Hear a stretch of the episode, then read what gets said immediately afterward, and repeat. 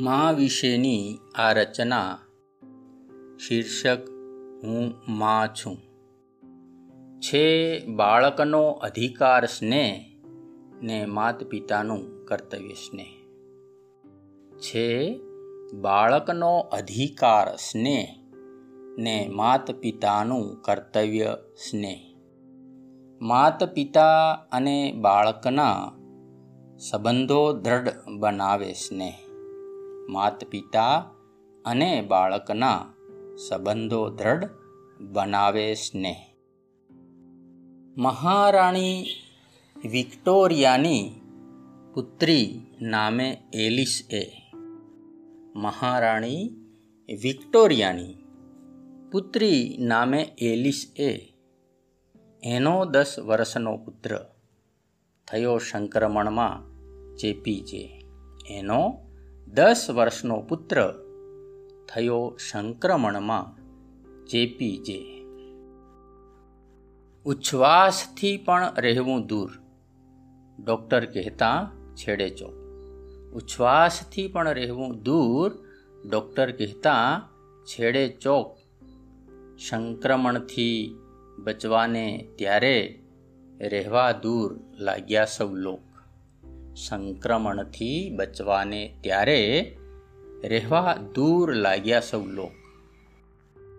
કિંતુ વહાલી માતા એને સદા ચાંપી રાખે ગોત.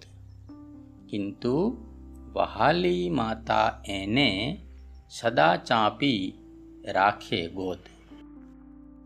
મમતાથી માતાને તે કહેતો મમ્મી મુજને સાચવે રોજ. મમતાથી માતાને કહેતો, મમ્મી મુજને સાચવે રોજ. એક દિવસ પુત્રની સાથે મા પણ રોગી થઈ. એક દિવસ પુત્રની સાથે મા પણ રોગી થઈ. અરે, થોડાક દિવસોમાં એ પણ મરી ગઈ. અરે થોડાક દિવસોમાં એ પણ મરી ગઈ. હાજર સૌ લોકોએ ત્યારે તેમને આમ જ કહ્યું, હાજર સૌ લોકોએ ત્યારે તેમને આમ જ કહ્યું, જાણવા છતાં તમે બધું આવું શા માટે કર્યું? જાણવા છતાં તમે બધું આવું શા માટે કર્યું? એલિસ એનો જવાબ આપે. એલિસ એનો જવાબ આપે કારણ કે હું માં છું. કારણ કે હું માં છું. અંતિમ શબ્દો કબરે લખ્યા.